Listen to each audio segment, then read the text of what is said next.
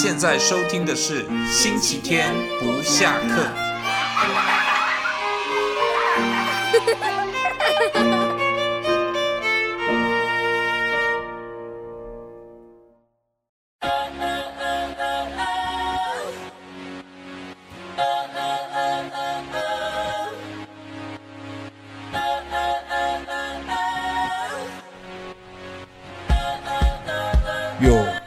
这里是 New Radio 的新节目，这是 Shakira 的歌曲。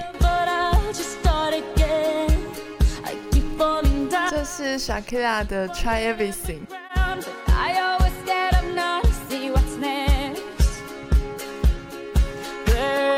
有，这是一个新的节目，我们的节目叫做星期天不下课。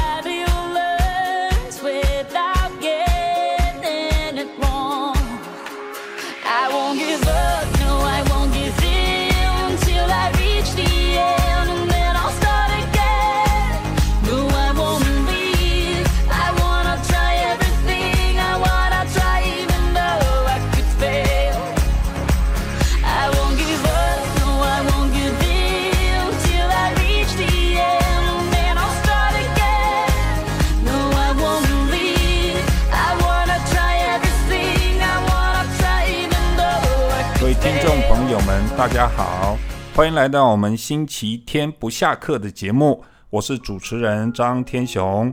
那我们另外一位主持人是即将要到新竹清华大学去就读的张竹怡同学，请张竹怡同学来跟我们问问好。大家好，我是竹怡，很荣幸可以受邀到星期天不下课这个节目当主持人。虽然之后我会到新竹读书，但是我会在当地当小记者。跟大家分享更多自主学习的故事。好，竹姨声音非常甜美哈。那就要请问你一下，为什么我们开头的时候你特别要求说这部电影的动画来作为我们的呃这次节目的开头呢？我很喜欢《动物方程式》这部电影，然后这一首歌又是一个。就是很正向，然后很开朗的一个氛围的曲子，所以我觉得很适合我们这一个电台节目的宗旨，哦、就是我们是在教教育电台，但是我们是用一个很开朗开放的心情来跟大家聊天的啊。我们不是教育电台，我们是 New Radio 新的这个云端广播电台哈，只是说我们的节目是属于教育类了哈。呃，好，那不管，那这首歌，呃，它的意涵是什么？要不要跟我们大家稍微谈一下呢？我们就从这个轻松的话题来切入，我们等一下有关于这个自主学习啊、素养教育的议题。好了，来。呃，它其实是有切合它的那个电影的剧情，那但是我不爆雷，我就是讲一下，嗯、这首歌是在讲说，他在讲我们在尝试的过程，有时候会跌倒，有时候会受伤。但是那首呃，他在歌里面说他不害怕，他还是会站起来，然后继续尝试每一件事情。那我就觉得这个跟我们在学习的路上，呃，有蛮多相同的地方，就是我们会不断的尝试，然后就算失败，我们还是会继续努力。这样。哦，讲得好。其实我呃，在这首歌没有 re 过了哈，在这首歌放出来之后，其实我也。呃，有想到一个题目可以跟大家聊聊，其实跟我们今天讲张祖仪他呃能够被清华大学的十岁计划所录取这种自主学习的一个典范呢，哈，是有一些相关的。祖仪，你知道 Shakira 这个人吗？诶、欸，我我是因为他唱了那个氏族的。主题曲就是那个哇嘎哇嘎哎哎的那一首，我我才认识他的。但是那之前我其实不太熟。哦，之前不熟，后来你就认识他，有喝过茶是吧？还是喝过咖啡啊？还没，还没。没有哈，那你有听过 Shakira 的故事吗？呃，稍微有听过，但是有一点忘记。没关系，你你知道什么？你讲没有？我们时间很多，我可以跟你讲到明天来。嗯。就是我我知道说他，因为他是一个就是很漂亮、外表很靓丽的一个人，所以好像就是大家都会说他是花瓶还是什么，但是他就会用自己的实力，然后告诉大家说，其实他也是一个很有能力，然后也是一个很有爱心的人。哦，他怎么有能力，怎么有爱心呢？这个我就忘记了。哦，好，所以你重点你都你都忘光光了哈。其实呃，我要讲的是说哈，台湾的听众可能不太认识 Shakira 是谁了哈。就像刚刚主仪讲的，呃，我们。第一次看到 Shakira，包括我在内啦，哈，就是因为我们国内听杰伦啊、依林啊，哈，那呃，事实上 Shakira 可以，我我们如果这样比拟是 low 了一点啦，但是呃，就就大概是那个意思了哈。Shakira 就是他们国家的那个蔡依林啊，对不对？哈，可以这样讲嘛？他他其呃，应该严格讲起来是他是他们国家的天后啦。那呃，我们国家的歌手原则上是没有办法比拟，因为呃，就我知道他的唱片，就那个时候还有 CD 的时候，好像有超过百万还是千万张嘛。好，就是它的销量非常非常的好。那刚刚主也提到一个很重要的一点哦，就是你你销售量好，我我我其实我我我把话讲白了，因为你看我现在讲话都已经有一点结结巴巴了，为什么哦？这是平常不会这样子，因为。因为我觉得牵扯到一些，就是说知名人物，我们可能讲话要小心一点了哈。我的意思是说，好，他有点是所谓的呃，在美洲的这个天王天后了哈。但是呢，我觉得他的视野就比我们所认知的天王天后要高得多。像刚主仪有稍微提到，Shakira 他呃。有很多人认为他是个花瓶，漂漂亮亮的花瓶而已了哈。但是他怎么去展现他的爱心呢？他把他赚的钱去成立了一个赤足基金会。好，赤是那个赤，呃，赤化的赤哈，就是红色的那个赤然后赤。那足就是啊、我们的脚这个足了哈。赤足基金会，那它其实很，嗯，我觉得还蛮前瞻的哈。当我们我们国内有什么什么姐姐基金会啦，哈，呃，我我没有影射谁哦，就是说我们当也有一些明星，呃，他会用自己的一个名义去成立基金会啦。哈，但是那样的基金会都是属于一个比较慈善型、比较捐赠，就是我有钱我捐给你的那种基金会了哈。但 Shakira 他比较不同，Shakira 他的视野相对的就高，他用了一个呃给穷人工作的概念，让他们自己去赚钱。好，比方去学校打扫啦，他创造了一些所谓工作上的价值，用你用劳力，让你用劳力去付出，然后换回所得。他不是做我在一个高高在上的一个概念，然后用钱去扎你，他不是这样的一个人。因为我必须要讲了哈，就是说，呃，慈善也好，公益也好，我们都是必须要用心的哈。像 Shakira 的用心，就比我们国内很多艺人要来的用心。我我必须这样讲。没有高低的问题，其实肯做好事就是好事了，就已经很了不起了。我我必须要给大家掌声。但是呢，呃，我们国内对于这种所谓社福的概念，还是停留在这种我有钱我就捐钱。好，可是你看 Shakira 这就他就很用心，他除了捐钱之外，他成立这个基金会是创造就业，让穷人有其他的可能性。好，所以我为什么说 OK 这个题目跟我们今天的。呃，主题是有相关的哈，因为哈，因为哈，在我身边这一位，我们刚刚已经介绍过了，张主仪对我来讲是小朋友啦，然后就是十八岁而已嘛哈，他呃小时候其实是在台北长大嘛哈，对不对？主仪台北，你身份证知道是 A 嘛？对，好，对他身份证知道是 A 嘛，大概小二左右就来到高雄嘛，对不对哈？那其实呃，主仪你有出书对不对？对，我有出一本是跟偏乡小朋友们一起上舞台的书哦，所以嗯是 OK，我们等一下会谈到，就是说呃你的机缘啊，或者什么样的机缘呢，让你成为一个嗯会走入偏乡的一个，你看我我们必须讲，张主仪现在才十八岁了哈，你去你去偏乡多久了？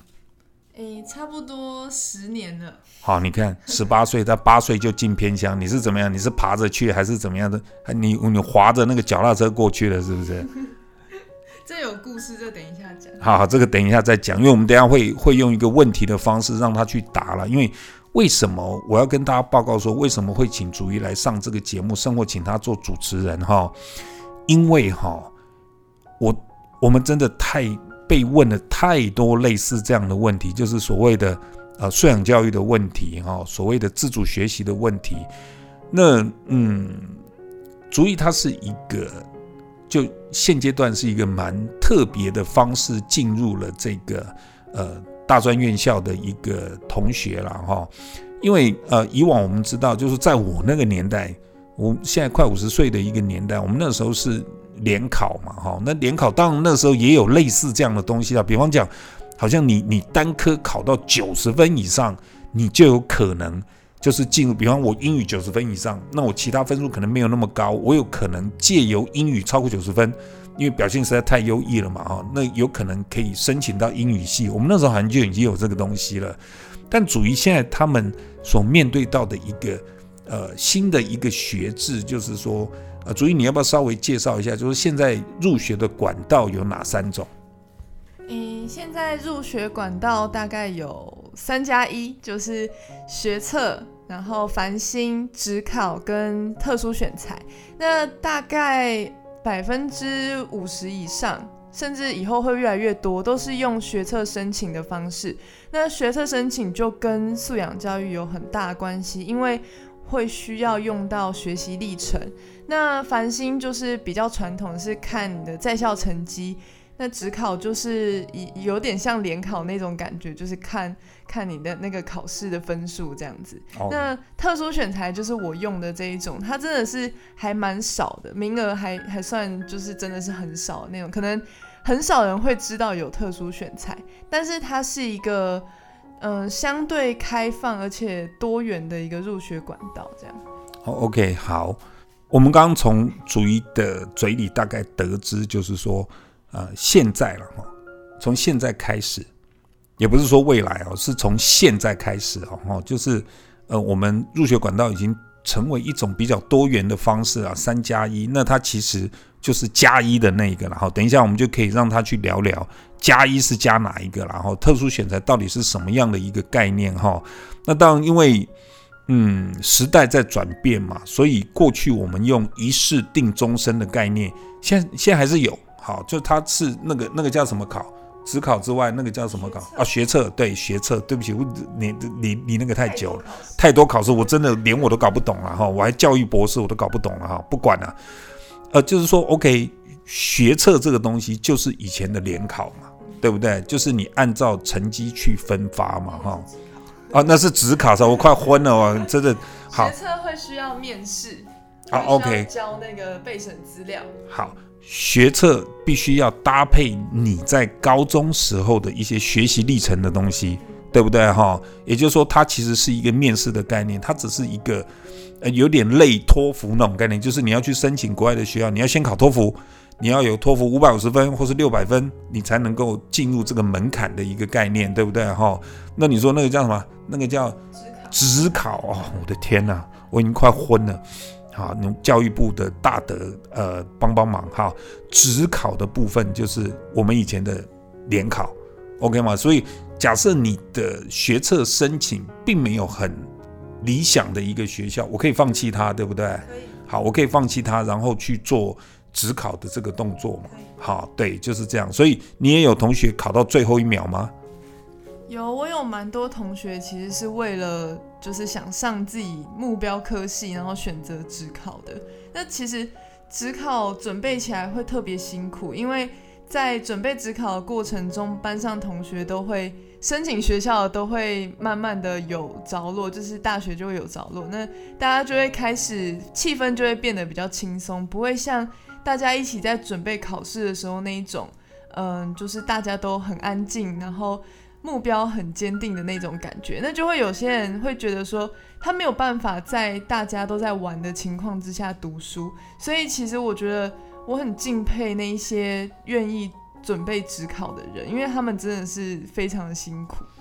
哦，这就告诉我们所有的父母们哈，就是说，哎，虽然我们常讲坚持到最后一刻的是赢家，但是照主一这样讲法，其实大家都知道了，因为。呃多元入学的一个方式。像主一是呃前一年年底其实就知道自己有学校念了，对不对哈？那他其实是带给全班同学最大压力的人呐、就是因为最早知道有学校念的人，那其他人都还在拼命，他一个人已经成了就是。有点累多余的人，对不对哈？就就去学校也不是，不去学校也不是。那考到最后的人，因为又看到很多同学他都已经有学校了，那心理压力想必也是很大了哈。我们等下就陆陆续续哈，让主一来跟我们谈一下，就说他透过这个特殊选材进入清华大学的一个过程，还有大家可以做什么样的事情，呃，去做这个。他其实是所谓他。呃，严格讲起来，它就是一个呃，算算推荐入学啦，对不对？好，算推荐入学，那其实也不用考试嘛，对不对？好，我们等下就让主一来带着我们去了解什么叫做特殊选材了。为什么会跟主一一起主持这个节目呢？其实哈，应该是这样讲，我们现在的教育啊，叫做素养教育。那素养教育的过程呢，它又有一个很重要的概念，叫做自主学习。OK 吗？哈，那自主学习这个东西呢，现在有很多父母亲对他其实是蛮头痛的，然后，可是我们就知道说，OK，张主一他其实是一个，呃，因为自主学习到清华大学，被清华大学的一个十岁计划所录取的一个自主学习的学生，然后他是一个拥有非常优秀的。呃，自主学习能力的一个孩子，好一个同学，所以才会被清华大学所录取了哈。我们是不是请主一来跟我们谈一谈自主学习的概念是什么？诶，我知道的自主学习就是除了在学校的课业之外，就是自己尝试去完成一些自己的兴趣或者是专长所组成的计划，那就比较跟原本的。像用考试来证明才能的方法不太一样，自主学习强调的是说要实践，要把所学运用在生活中，所以我觉得这也是未来让大家跟社会接轨一个很重要的能力。好，我们刚刚听到主一讲哈，他说了自主学习呢，这个概念是你必须要呃。要有一个自己学习的一个计划，然后实践在把知识、把 know how 实践在你的生活之中，然后好，那我们是不是可以请主一来跟我们谈一谈？呃，你被清华大学录取的原因是什么？你当初是用什么样的计划去实践你所谓自主学习的这个概念跟价值呢？诶，我当初去报名十岁计划的专长是那个工艺楷模。那第二个专长是音乐，会选工艺楷模，其实是因为我从小就跟着爸爸一起进入偏乡，跟着他进行一些艺术教育，所以我在小时候其实就已经有一点想要，呃，用自己的所学来完成一些目标，或者是说回馈社会的一些理想。那我在国三毕业之后，我去参加了一个伊林公司办的全国 model 选拔。然后得到了第三名，但是因为我其实没有打算要签约，我那时候就想说，就算不签约，这个训练过程里面收获到的一些专业技能，好像浪费掉也有点可惜，所以我就问了爸爸说，有没有办法可以提供我一些意见，让我可以呃跟社会公益有一些连结。那我们后来就进行了一个计划，是带偏乡的孩子们走上舞台。我们是利用呃，我们结合了一些空中大学里面有裁缝技能的阿姨们，那他们就募集了一些旧衣服，然后改造成小朋友们可以穿的样子，是每一件都是为小朋友量身定做的。那再由我带孩子们走上舞台，那其实这一本呃，后来我们把这个过程出成了一本书。那这一本书的所有版税都是回馈给孩子们当他们的就学基金。哦，那我们想要借由这一个过程，让他们知道说，呃，他们虽然是来自偏乡，但他们不一定要接受来自外界的施舍，他们也是可以用自己的力量来赚取一些回馈，或者是告诉社会大众说，他们也是有能量、有光芒的。哦，所以你这个案子其实这样听起来好像是蛮大的哈、就是说，OK。呃，我们可不可以知道，你刚刚有讲说，OK，这个是一个成效的问题嘛？哈，那请问一下，你这个自主学习的成效，你你的成效呈现在哪里？你怎么知道说，OK，我已经把我会的东西，啊、像你刚刚讲说，我们是带偏乡的孩子走上舞台，你是怎么样去评鉴？这个结果是 OK 的，或是不 OK 的呢？可不可以跟我们所有在广播电台前面的爸爸妈妈讲，就说 OK，我当时是用什么样的一个成果去呈现，然后给清华大学去看，然后让十岁计划呢顺利能够让你这样进入这间学校里面。嗯，因为我们在过程其实有受到一些媒体的报道，像是联合报还有自由时报。那很特别的是，自由时报甚至就是让我们上了两次头版，非常感谢这样。那我们也有接受到一些邀请，像是高雄市政府邀请我跟孩子们去代言他们的活动，那还有朱学恒的广播节目也是邀请我们去分享经验。其实这个就是。嗯，我觉得是在社会上丢下一些涟漪，就是让大众也可以跟我们一起参与。那另外就是我们也有受到一些嗯奖项的肯定，像是嗯高雄市的社会教育贡献奖，还有家庭教育贡献奖。那最近还有得到一个是保德信的全国志工精英奖。其实这些就是有量化我们所做的事情，然后可以告诉教授说，哦，我其实有这一些成果。哦。所以我们在广播电台前面的爸爸妈妈们有没有听到哈？其实有很多的父母亲曾经问过主席这个问题了哈，就是说，呃，到底怎么样的一个状况才能够算是一个合格的自主学习者呢？哈，因为我我们现在常被一些。文字给搞混，比方讲说素养教育啦，哈，或者是比方讲说自主学习啦，哈，光是这些新的名词，就像以前的什么 Maker 教育啦，哈，什么海洋教育，什么什么教育啦，哈，我们常会被这些名词所混淆了，哈。那当一零八课纲之后，我们最主要谈的是素养教育，然后素养教育它其实里面有一个非常重要的概念，就是自主学习嘛。那相对的。呃，也因为这个一个自主学习的一个概念，也衍生出了所谓实验教育嘛。当然这个问题很大，那我们的节目也是做长久的，也不是做一天而已啦哈。所以我们之后可以慢慢的去谈。重要的是说，我们可以听到主席他对于一个呃当初所提出的一个计划案，怎么样去把它实践，怎么样去佐证它是成功的，怎么样去佐证它是有效的哈。我们刚刚听到他讲了，他不但呢呃得到了一些。呃，大众传媒所以主流媒体的一些关注，比方讲名嘴也在关注他。那当然，他同时间也得到了呃，听说好像是全高雄市，甚或可以讲是全台湾最年轻的一个社会教育贡献奖的得主，是不是？嗯。还有另外一个奖项，好像是呃，高雄市的家庭教育贡献奖，对不对？也是最年轻。哦，也是最年轻，好，非常的好，非常了不起哈，非常的。啊，非常嚣张，没有了哈，就是说这个真的是很不容易的一个成就了哈。我们当然都是非常的开心，能够看到英雄出少年嘛。当呃孩子们好，我相信所有的父母亲也都会开心呐哈。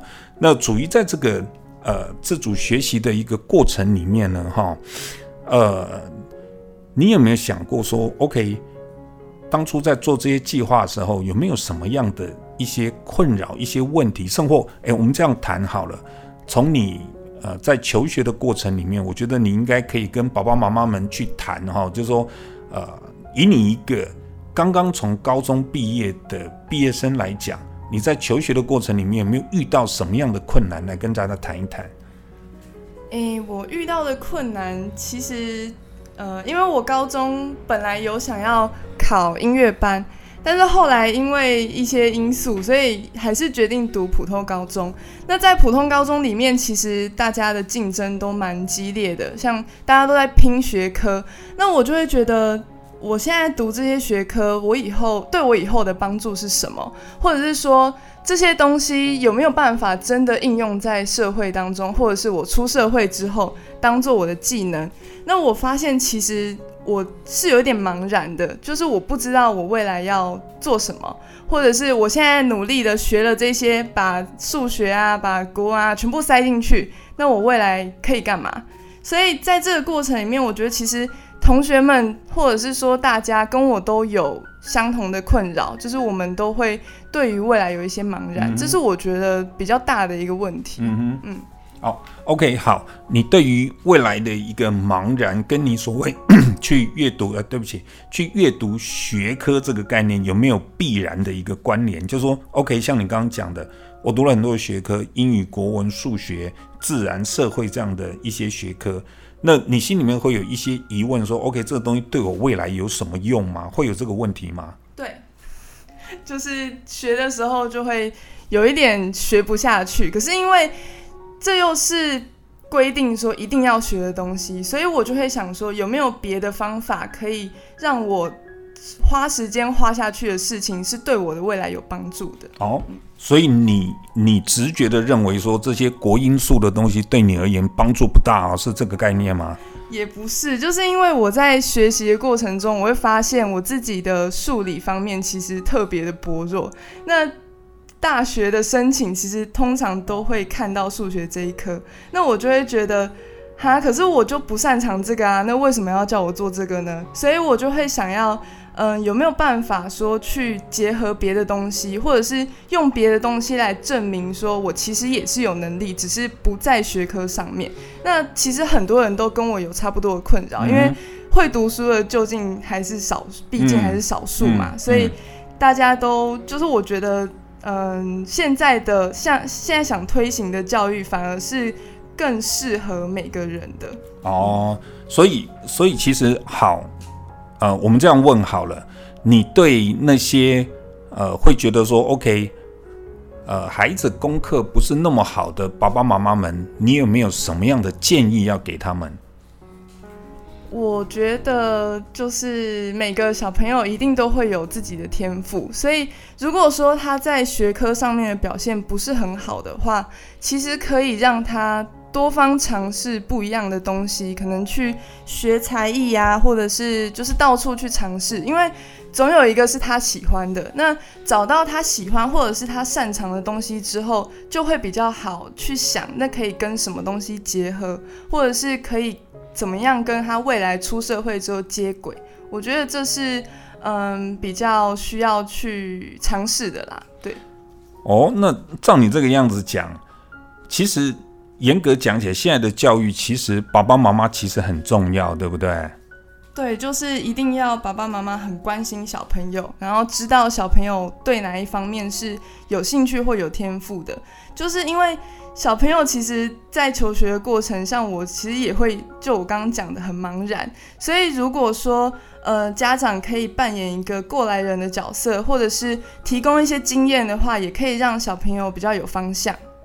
哦，呃，各位爸爸妈妈们，我们听到主一讲的了哈，就是说，呃，你像包括我在内啦哈，过去我们成长的历程里面。呃，父母亲因为劳工嘛，哈，大家都会比较忙。其实我们没有怪任何人啦，哈，就是，呃，过去你像我们生长在高雄这个环境里面，爸爸妈妈都是一个最基层的劳工。那他们呢，每天，呃，我在我印象所及啦哈，爸妈很难两个人一起同时出现。为什么？因为他们都二十四小时在轮班，为了这个家了。因为我们家三个孩子，为了这个家哈，拼了命的在轮班。二十四小时，真二十四小时轮班。我记得那个时候，我因为我年纪还很小的时候，比祖义还小，大概国小的时候，我觉得自己最快乐的时候是在台风天呢、各位知道为什么吗？祖义知道为什么在台风天的时候，我觉得自己最快乐吗？不知道，家里没大人吗？不是，因为台风天家里会有大人，所以你你们现在的论点哦，你们现在逻辑跟我们那时候完全不一样。因为现在家里可能。爸爸或妈妈都有时间去照顾你们，你们会觉得说：“哎呀，那个有时候好烦哦，我希望自己一个人在家里面，是不是这样子？对不对？”哈，好。但是你看，我们那个时候哈，呃，在我们的小的那个时候，爸爸妈妈是二十四小时在外面去轮班的哈。那呃，唯有台风天，我会看到爸爸跟妈妈同时间在家里面，我觉得那个感觉是非常温馨。感觉非常好的，所以你看，现在小朋友的幸福正是我们那时候最缺乏的。但是呢，也因为这些幸福，从他们从小可能就有，于是乎他会觉得这种东西，哎，反而成为他们的一种，哎，觉得是不是哪一天爸妈不在家，我最爽，是不是这样子哈？以前我们我们呃，我我小时候是住在村子里面，爸妈不在家，我们都还不敢一个人在家里面，因为觉得家里暗暗的，没有现在。现在家里这么明亮啊，装潢这么漂亮了哈。好，不管，反正总而言之哈，就是说刚刚主持有讲到。呃，希望各位爸爸妈妈们能够多关心自己的孩子，了解他们的一个呃学习的能力，还有学习的所需啦哈。也就是说，素养教育的概念，还有未来这种教育的历程里面哈，爸妈一定是扮演非常重要的角色了哈。那呃，那你自己觉得你的父母亲在这个素养教育里面扮演什么样的角色呢？诶，因为我刚刚有提到，我会去。踏入公益这个领域，其实就是因为我爸爸从小就带着我去做，所以其实我是受到他影响蛮深的。那也是因为这样子，我才会就是有这一方面的经验，或者是说我会知道哦，原来可以这样子做。那每个家长其实大家都有不同的专长，或者是在不同的领域里面工作，那就可以提供小朋友。关于这一方面的经验，也可以让大家在做选择的时候会有多一点参考，或者是他想要做一些什么事情的时候，他就会知道说，哦，这件事情可能我爸爸、我妈妈可以帮忙这样子。哦，所以真的在这个过程里面，OK，比方讲，呃，你真的能够被清华大学所选上，是一个所谓我们知道了哈，张主席他其实是呃，就以那个时候是清华大学，就是算是看板人物嘛，对不对哈？你你真的嗯，你真的这么好，完全不客气哈。不过这是确实的啦。那时候清华大学把呃十岁计划当做是他们的一个呃主要的一个宣传的计划嘛，因为三十几个人是不是？三十三个。好，三十三个可以说都是呃有自己一个自主学习的能量，有一些天赋智能在里面，而且他们都已经在高中时代就展现出来了哈。主席要不要？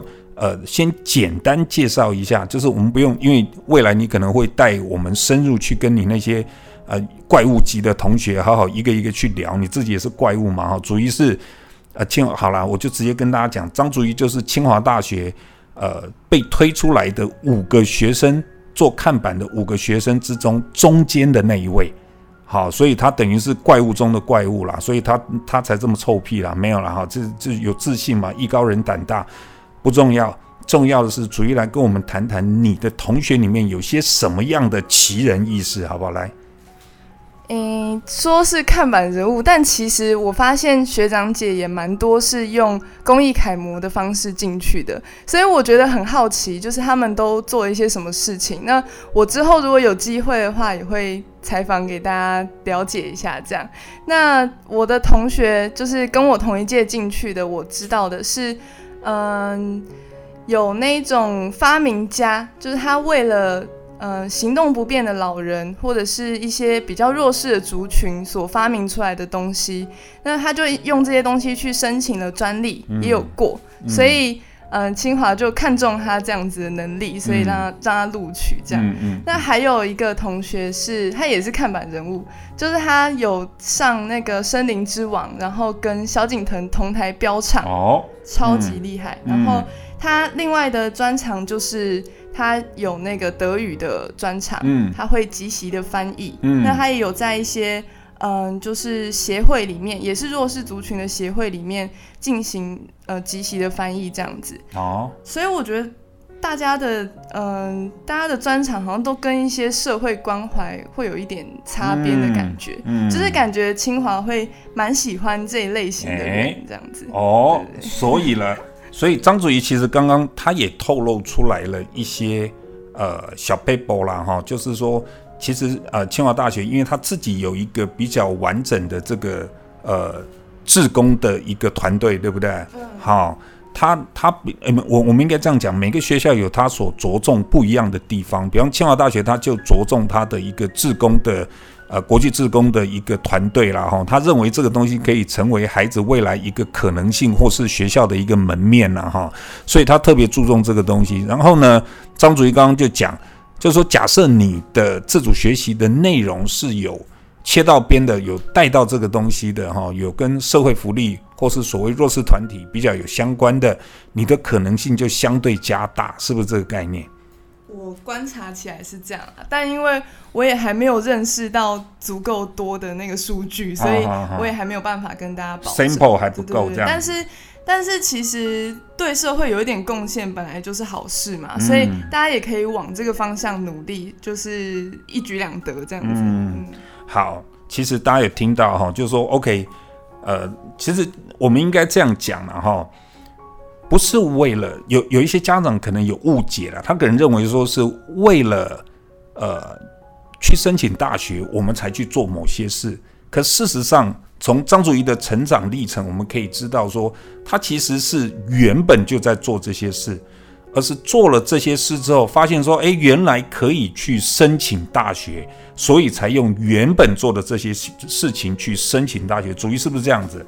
对，是我是在整个计划结束之后才知道说有这一个东西，因为我们学校老师有提到这件事情，有这个计划。那我那时候就在想说，哎，既然是可以不用看学测成绩的，那就有很多同学就说啊，你可以去试试看啊，你就是做那么多奇怪的事情，那你就就弄弄看，搞不好就可以上。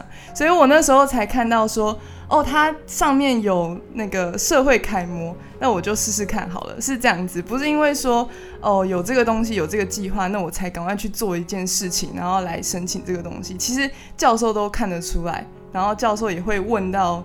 问到说，确定你是不是真的长期在做这件事情？因为它里面有一个要求，就是说你要长期的在做这件事，所以这个是很重要的一个点。嗯、那如果大家有时间的话，就赶快开始，尽早开始。好，所以各位各位呃，广播电台前面的，就是收音机前面，或是在开车的爸爸妈妈们，你们有听到了对不对哈？因为有很多人问张祖仪类似这样的问题，呃。至于我为什么知道有很多人问张祖仪这样的问题，我们等下节目快结束之后，我再来把这个梗破掉，好不好哈？就总而言之，言而总之，就是有很多人在问张祖仪这个问题，就是说你到底做了什么，清华大学才会选择你，OK 吗？哈，那呃，我我必须要讲，就很多爸爸妈妈是把问题问反了，应该是说平常我们在做些什么，然后呢是。呃，是刚好契合这个社会所需要的东西。就爸爸妈妈们，可能你们要注意一点，就是说，我们不是为了孩子大学有多好听而去做某些事，而是你平常就让他耳濡目染的，能够去发挥自己的潜能，能够去发挥自己的天赋。不然，即便这样子，你进了大学以后，你也会很辛苦，因为每一个人都很优秀。张祖仪是不是？对，尤其是清华这种特别。高的学府，就是感觉里面大家都会是怪物，但是呃，我们这个计划进去不是要跟人家比成绩的，我们是要用我们的特殊专长，然后告诉大家说，其实不一定只有读书才能出头天，就是你善用自己的天赋，善用自己的专长，也可以有很好的结果，这样子。哦，各位爸爸妈妈们听到了没有？当然，我们知道说。呃，现在呢，越来越多的父母们能够接受，真的现在是一个行行出状元的一个时代了哈。那我们今天也听到说，张祖仪他对呃整个就说他一个自主学习的一个过程里面，比方讲，我相信啊，就说在台湾的教育里面哈，呃，一般人都会一般成长的历程里面都会有一个很大的问题，就是说，呃，我们真的不知道为何而学。包括你说国英数这些学科，我必须强调，我没有，我没有否定任何传统教育或是学科的。我相信张祖仪也是这样嘛，哈，你你并没有去否定掉任何传统教育的一个价值嘛，对不对？对。好，那 OK，即便张祖仪刚刚有讲一些肺腑之言，然后就比方讲说，我今天真不知道我学这些数学这些东西我要干什么哈，那那也是确实。我们成长的历程里面，我们也是这样，我们也不知道我们学这些东西要干什么哈，呃，但是但是就是说，在我们年纪渐长之后，我们会知道有些东西它是属于通识啊，就是说，即便你不喜欢，你还是要懂啊哈。像过去强调五育俱全呐，现在就强调所谓天赋智能呐哈，就是说怎么样去开发孩子的智能。像刚刚张祖义讲的，你今天。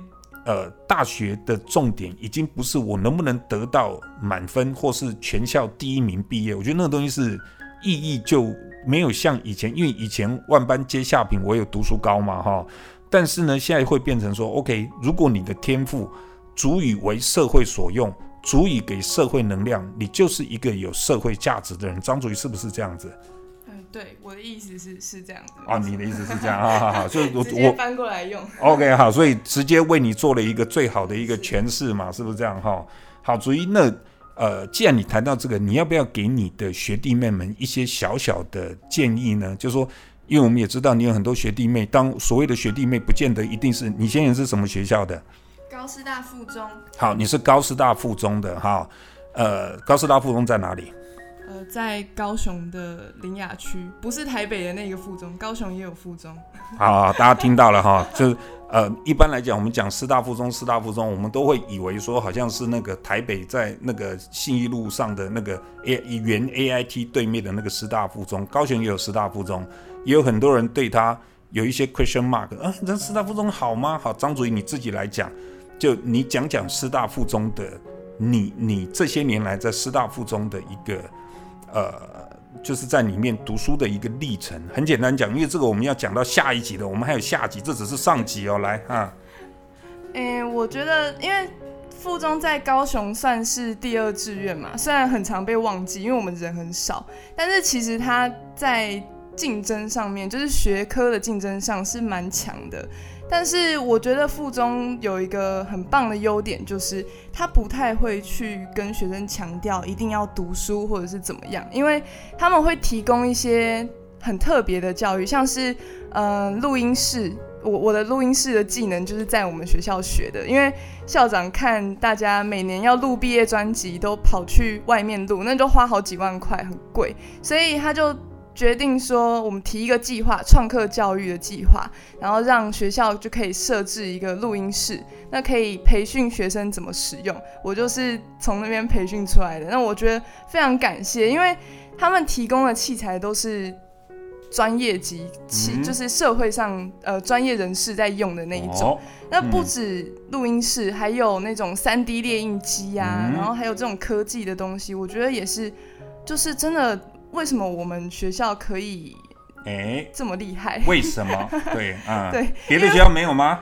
别的学校就没有了，因为因为高雄的附中，我忘记是全国还是高雄，就是我们是唯一一间这种实验的呃、哦、高中。高师大其实是国立的，对不对？对。哦，对呀、啊，它是国立高师大附中。我们申请到的这个创客计划其实是绝无仅有，哦，绝无仅有，很很少啦，就是。一般的高中可能就会跟你说啊，你要玩社团可以啊，你去玩啊，但是他们不会说给你一些额外的呃一些选择，或者是说像这种比较平常自己很难接触到的这种专业的东西，所以我觉得附中这一点真的是讲出去大家都会很羡慕啊。你要叫你们校长金央校长好好听一下哈，就是有帮你做宣传，对不对哈？好，重点你要跟你的学弟妹们，现在在水深火热的学弟妹们讲些什么样的话？用你一个学姐的角度，我知道你好像还有再回去去做一些服务嘛？你有看到一些新生嘛？哈，有没有想到你当初的那些傻傻的模样呢？就是，呃，我觉得，因为像我，我有邀，我受邀到一些国中或者是高中演讲，那其实主题就是素养教育嘛，自主学习。那他们就会问说有什么样的建议？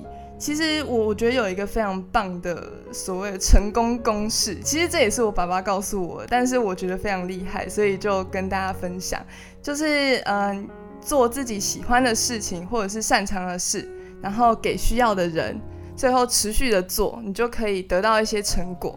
哦。很重要，所以说三次。张主任再来说两次啊！好累哦，很很累、哦。那个、嗯、做喜欢跟擅长的事情，嗯，然后给需要的人，给需要的人持续去做，持续去做。然后第三次，来各位宝宝妈妈们，请你们听好，因为他已经嫌烦了，你讲第二次了哈，他讲第三次来做喜欢做喜欢跟擅长的事。是呃，给需要的人，给需要的人持续去做，然后持续去做，最后就会怎么样？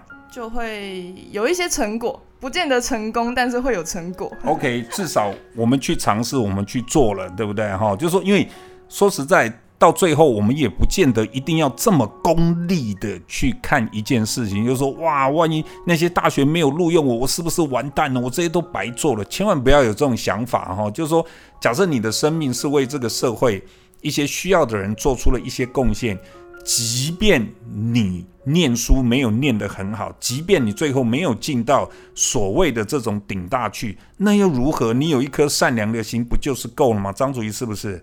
我也觉得现在，嗯、呃，应该说社会需要一点温暖，需要一点这种良善的力量。对，哦、所以其实大家如果能为社会注入这种良善的力量的话，其实是有一个好的循环的，也可以让大家知道说。嗯，不要再只关注自己了。就是社会其实有很多地方是需要我们一起去改善它，一起努力的。哎，好，同学你看看，不是同学哈，各位爸爸妈妈你看一下哈，这是一个高中即将要升入大学的一个呃小女生所讲的话，十八岁，这说实在是让我们汗颜呐哈。哎，刚刚你还你你有没有什么什么话要跟学弟妹讲的？来，我们时间有限。学弟妹讲什么？对。哎，就是加油啊！就加油，嗯，就是除了读书之外，就是要在嗯维持课业的情况下啊，嗯，努力的去尝试一些不同的可能性，啊、可以搞不好可以找到一些你以前没有发现过的一些你的天赋或者是你的兴趣。但重点，重点，重点，这个当我们等一下再谈呢，就下集我们再谈呢哈，重点。好，我我读书都来不及了，我哪来那个台北时间去跟你搞什么自己的一个天赋啊？哈，你说说看。我觉得有心的话不会不会太难啦，就是像牙膏一样挤一下就有。哦，那个那个像如果是北北讲，就是说那个时间就像什么什么沟，对不对？挤一下就有了，是不是？哈、哦，好，那当然我们这个节目是那个哈。啊，那个 NCC 就是雅俗共的，对，教育节目，教育节目，所以我们时间就像水沟，是不是哈？这个概念哈，那个好，我们知道张祖怡特别为了你是为学弟妹带来一首歌，是不是？欸、你该不会要自己唱吧？好，哦，为为同学啊，为同学带来一首歌，什么歌？呃，是一个我很喜欢，其实它是古典乐团，但是他们出了一首流行歌，叫做《It's Gonna Be OK》，就是我想送给跟我一样即将要步入大学的同学们，或者是说在重考的同学们，因为大家其实都还是会对未来有一些未知的恐惧这样子，所以我想跟他们讲说都会 OK 的，这是一首很正向的歌。然后是什么乐团唱出来的？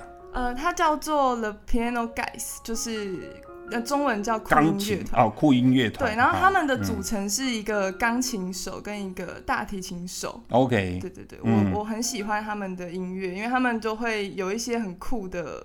Cover 这样子哦，哦，而且他们都会横跨流行乐跟古典乐之间，就有点 fusion 这样子，对对对，有很棒的桥梁。啊，好好好好，OK，好，那我们就一起来听听这一首，你说叫什么？It's gonna be OK，是不是？好，来，我们大家一起来欣赏。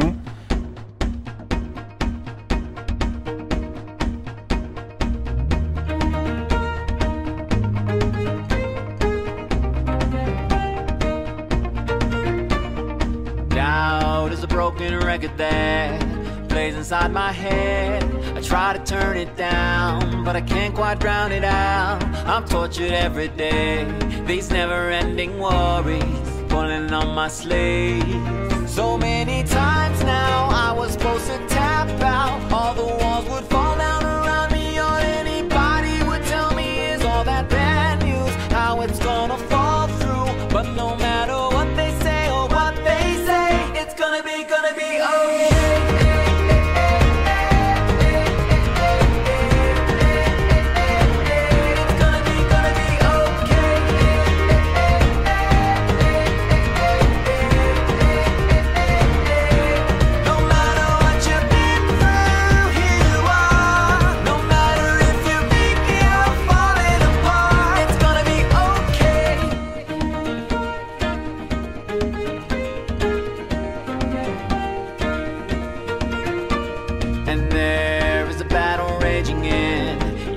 you must win.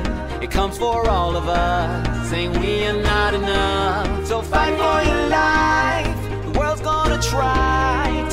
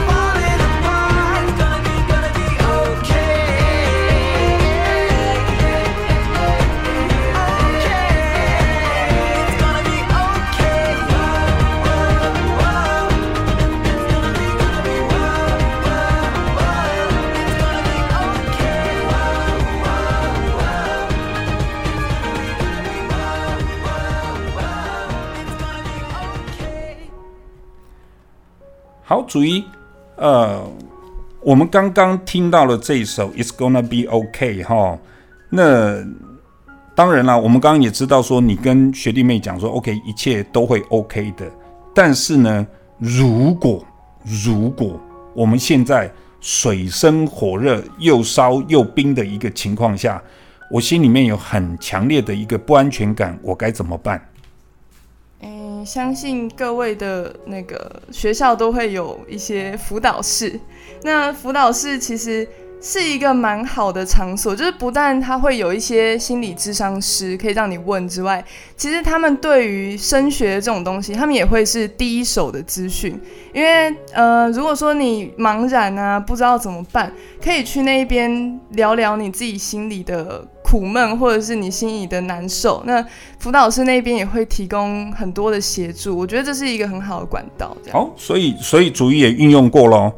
有有有，我们有写过那个什么量表这样子，啊、然后还会因为因为辅导室都会收集那个学长姐他们在申请大学的时候的备审资料，我不知道其他人的学校有没有，但是我们学校是有在收集的。嗯、那我们也会定期邀请学长姐回来分享，就是在大学的学长姐回来分享说他们那个科系在读什么，或者是需要具备什么能力，所以这些就是。嗯，学校提供的资讯，所以我觉得可以好好运用，但是大家都要自己去关注一下有没有这一方面的东西。OK，所以其实呃，校园里面有很多可被运用的东西啦。哈、所以同学可能也不要觉得不好意思，因为就我知道，主一有一段时间压力也是很大，我相信会这样的，因为。